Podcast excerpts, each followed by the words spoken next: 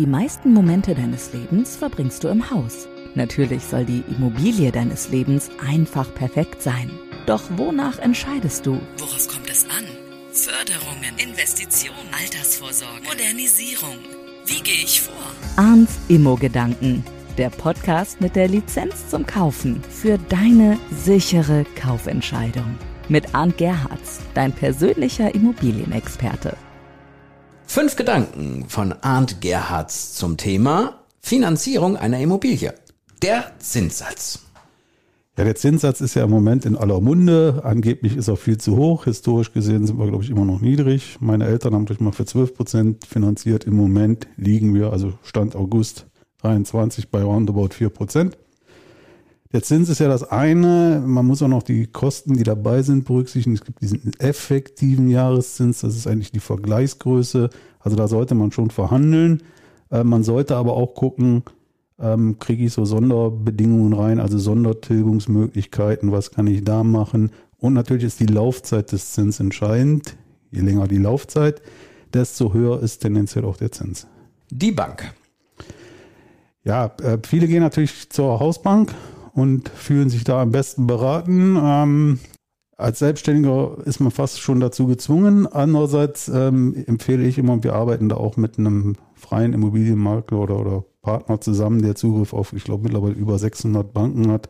Und ich kann es nur empfehlen, vergleichen, vergleichen, vergleichen. Wie gesagt, im Kleingedruckten gucken, in den Grundbedingungen gucken es gibt so Zeiten wie beitragsfrei oder, oder äh, wie heißt es, äh, Bereitstellungszins und so weiter, fällt der weg, wie lang ist der Zeitraum? Das sind alles Sachen, wo man mit reingucken muss und was man vergleichen muss, was aber ein guter Finanzberater auch dann im Auge hat.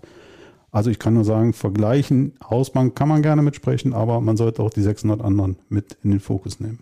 Die Tilgung. Ja, die Tilgung ist ja das, was im Prinzip auf mein eigenes Konto einzahlt. Also das ist ja, ich verwandle die Schuld in Eigentum. Also sprich, äh, wenn ich jetzt, sag jetzt mal 300.000 Schulden oder Kredit aufgenommen habe, dann bezahle ich die durch die Tilgung zurück und je niedriger die Restschuld wird, desto mehr gehört das Haus mir. Da kann man natürlich aber auch die Höhe der Rate mit beeinflussen. Ähm, mittlerweile geht es, glaube ich, wieder, dass man auch mit 1% tilgen kann, aber man sollte natürlich sich im Klaren sein, desto weniger und langsamer zahle ich zurück. Da grundsätzlich überlegen. Aber es ist eine Stellgröße zu sagen, ich kann die Rate etwas geringer gestalten vor allen Dingen, wenn ich vielleicht vorhabe, in 20 Jahren eh wieder zu verkaufen und gar nicht auf Null runter muss mit der Finanzierung. Die Zinsbindung, die Laufzeit.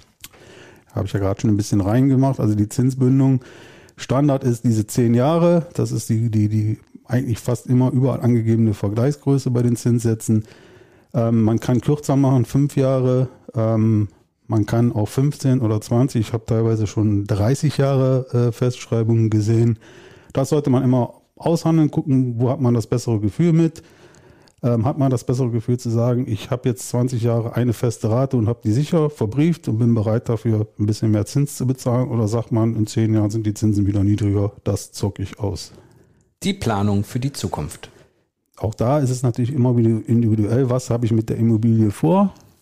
Soll es die Immobilie sein, wo ich bis zum Ende meiner Tage lebe, dann, dann kann ich natürlich auch sagen, ich, ich mache die Rückzahlung vielleicht über einen längeren Zeitraum.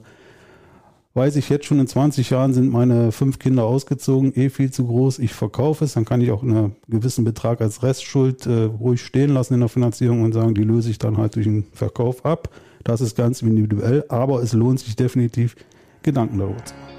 Arns Immo-Gedanken, der Podcast mit der Lizenz zum Kaufen.